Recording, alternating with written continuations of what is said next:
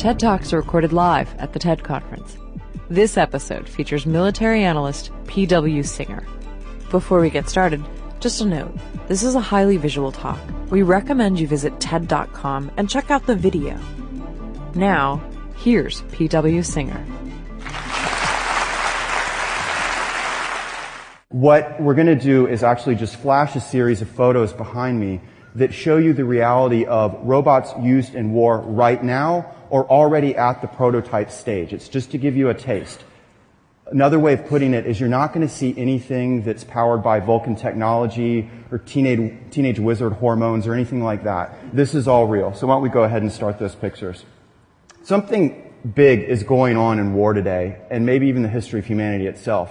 The U.S. military went into Iraq with a handful of drones in the air. We now have 5,300. We went in with zero unmanned ground systems. We now have 12,000. And the tech term killer application takes on new meaning in this space. And we need to remember that we're talking about the Model T Fords, the Wright Flyers compared to what's coming soon. That's where we're at right now. One of the people that I recently met with was an Air Force three-star general, and he said basically where we're headed very soon is tens of thousands of robots operating in our conflicts. And these numbers matter because we're not just talking about tens of thousands of today's robots, but tens and thousands of these prototypes and tomorrow's robots. Because of course, one of the things that's operating in technology is Moore's Law, that you can pack in more and more computing power into those robots. And so flash forward around 25 years, if Moore's Law holds true, those robots will be close to a billion times more powerful in their computing than today. And so what that means is the kind of things that we used to only talk about at science fiction conventions like Comic-Con have to be talked about in the halls of power in places like the Pentagon. A robot's revolution is upon us. Now, I need to be clear here. I'm not talking about a revolution where you have to worry about the governor of California showing up at your door, all of the Terminator. When historians look at this period, they're going to conclude that we're at a different type of revolution, a revolution in war, like the invention of the atomic bomb. But it may be even bigger than that because our unmanned systems don't just affect the how of war fighting. They affect the who of fighting at its most fundamental level. That is, every previous revolution in war, be it the machine gun, be it the atomic bomb, was about a system that either shot faster, went further, had a bigger boom. That's certainly the case with robotics, but they also changed the experience of the warrior and even the very identity of the warrior. Another way of putting this is that mankind's 5,000 year old monopoly on the fighting of war is breaking down in our very lifetime. I spent the last several years going around meeting with all the players in this field, from the robot scientists to the science fiction authors who inspired them, to the 19 year old drone pilots who are fighting from Nevada, to the four star generals who command them, to even the Iraqi insurgents who they are targeting and what they think about our systems.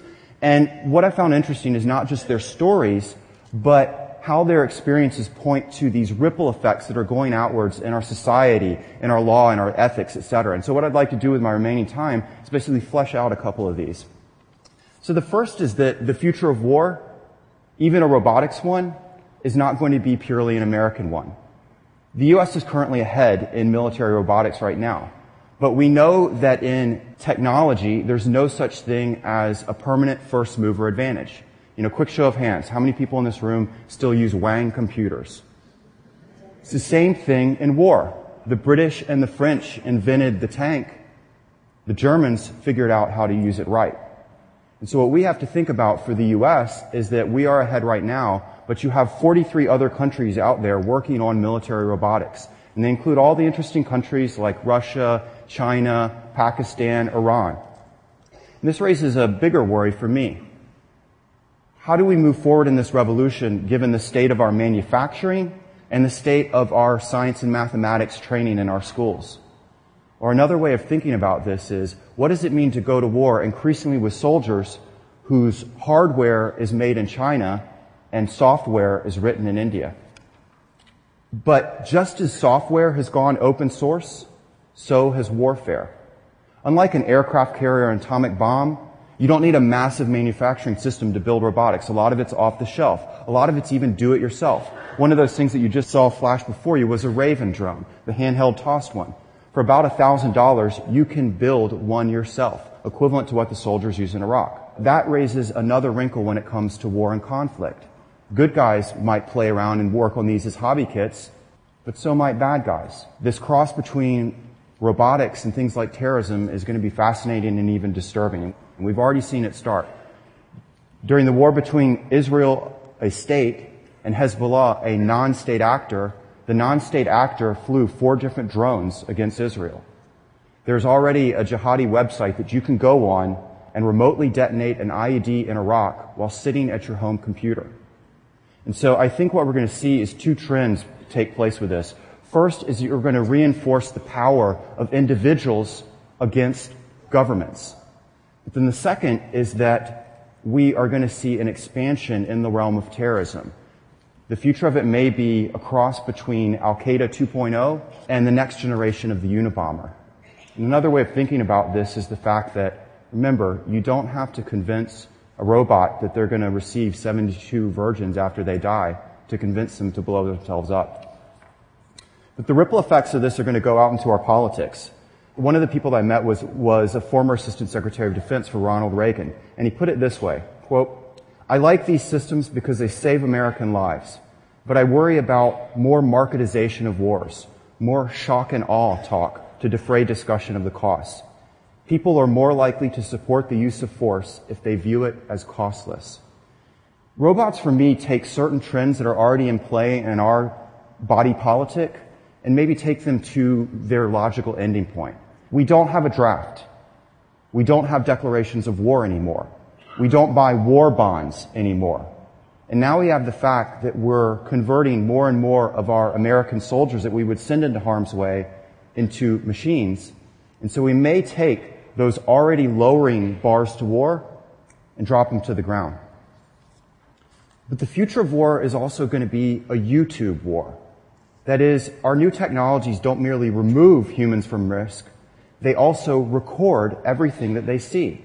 So they don't just delink the public, they reshape its relationship with war.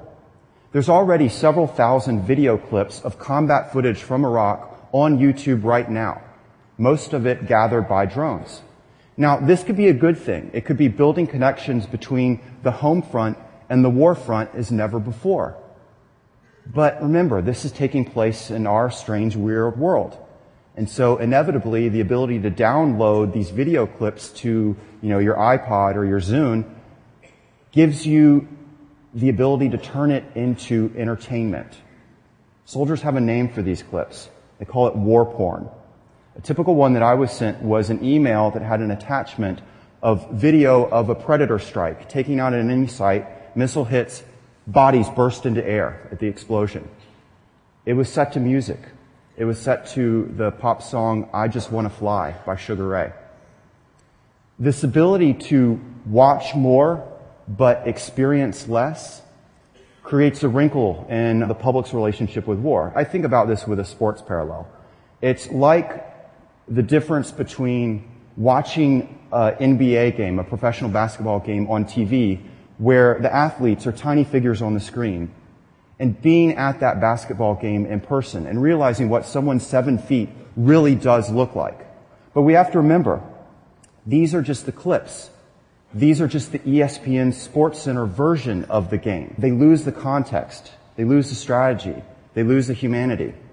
War just becomes slam dunks and smart bombs. Now, the irony of all of this is that while the future of war may involve more and more machines, it's our human psychology that's driving all of this. It's our human failings that are leading to these wars. So one example of this that has big resonance in the policy realm is how this plays out on our very real war of ideas that we're fighting against radical groups.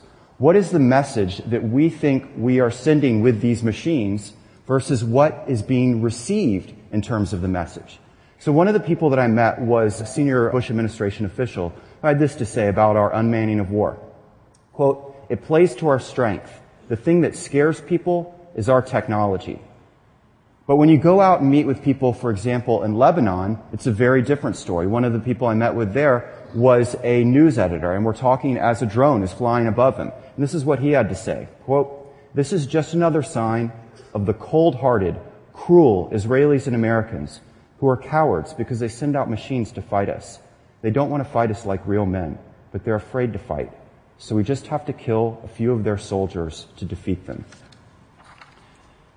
The future of war also is featuring a new type of warrior, and it's actually redefining the experience of going to war. You can call this a cubicle warrior. This is what one Predator drone pilot described of his experience fighting in the Iraq war while never leaving Nevada. Quote, you're going to war for 12 hours, shooting weapons at targets, directing kills on enemy combatants.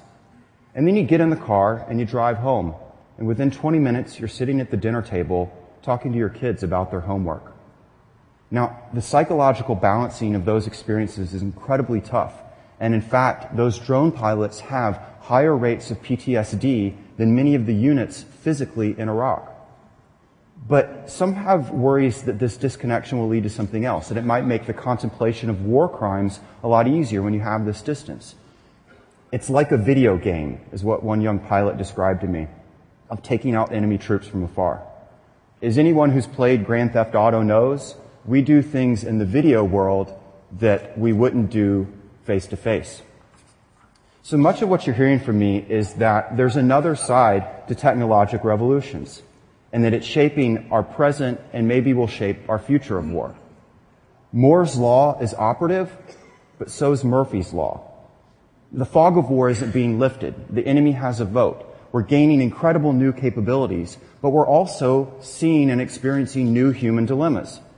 Now, sometimes these are just oops moments, which is what a head of a robotics company described it. You just have oops moments. Well, what are oops moments with robots in war? Well, sometimes they're funny. Sometimes they're like that scene from the Eddie Murphy um, movie Best Defense playing out in reality, where they tested out a machine gun armed robot, and during the demonstration, it started spinning in a circle and pointed its machine gun at the reviewing stand of VIPs. Fortunately, the weapon wasn't loaded and no one was hurt. But other times, oops moments are tragic, such as last year in South Africa, where an anti-aircraft cannon had a quote, software glitch and actually did turn on and fired, and nine soldiers were killed. We have new wrinkles in the laws of war and accountability. What do we do with things like unmanned slaughter? What is unmanned slaughter? We've already had three instances of predator drone strikes where we thought we got bin Laden and it turned out not to be the case. And this is where we're at right now.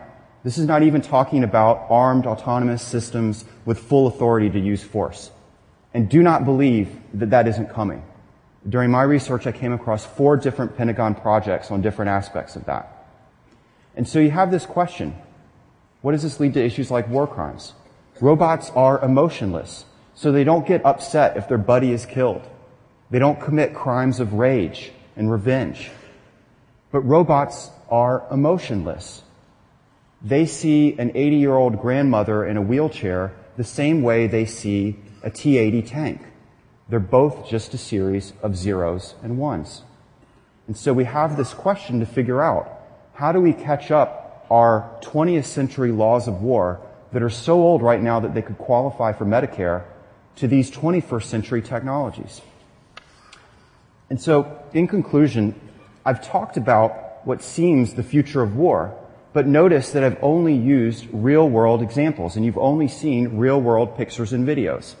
And so this sets a great challenge for all of us that we have to worry about well before you have to worry about your Roomba sucking the life away from you. Are we going to let the fact that what is unveiling itself right now in war sounds like science fiction and therefore keeps us in denial? Are we going to face the reality of 21st century war? Is our generation going to make the same mistake that a past generation did with atomic weaponry and not deal with the issues that surround it until Pandora's box was already opened up? Now, I could be wrong on this, and one Pentagon robot scientist told me that I was. He said, there's no real social, ethical, moral issues when it comes to robots. That is, he added, unless the machine kills the wrong people repeatedly.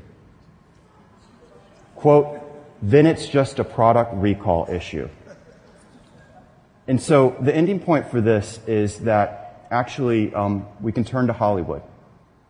A few years ago, Hollywood gathered all the top characters and created a list of the top 100 heroes and top 100 villains of all of Hollywood history. The characters that represented the best and worst of humanity. Only one character made it onto both lists. The Terminator, a robot killing machine. And so that points to the fact that our machines can be used for both good and evil, but for me, it points to the fact that there's a duality of humans as well. This week is a celebration of our creativity. Our creativity has taken our species to the stars. Our creativity has created works of arts and literature to express our love. And now we're using our creativity in a certain direction to build fantastic machines with incredible capabilities. Maybe even one day an entirely new species. But one of the main reasons that we're doing that is because of our drive to destroy each other. And so the question we all should ask, is it our machines or is it us that's wired for war? Thank you. That was P.W. Singer, recorded at TED 2009 in Long Beach, California, February 2009. For more information on TED, visit TED.com.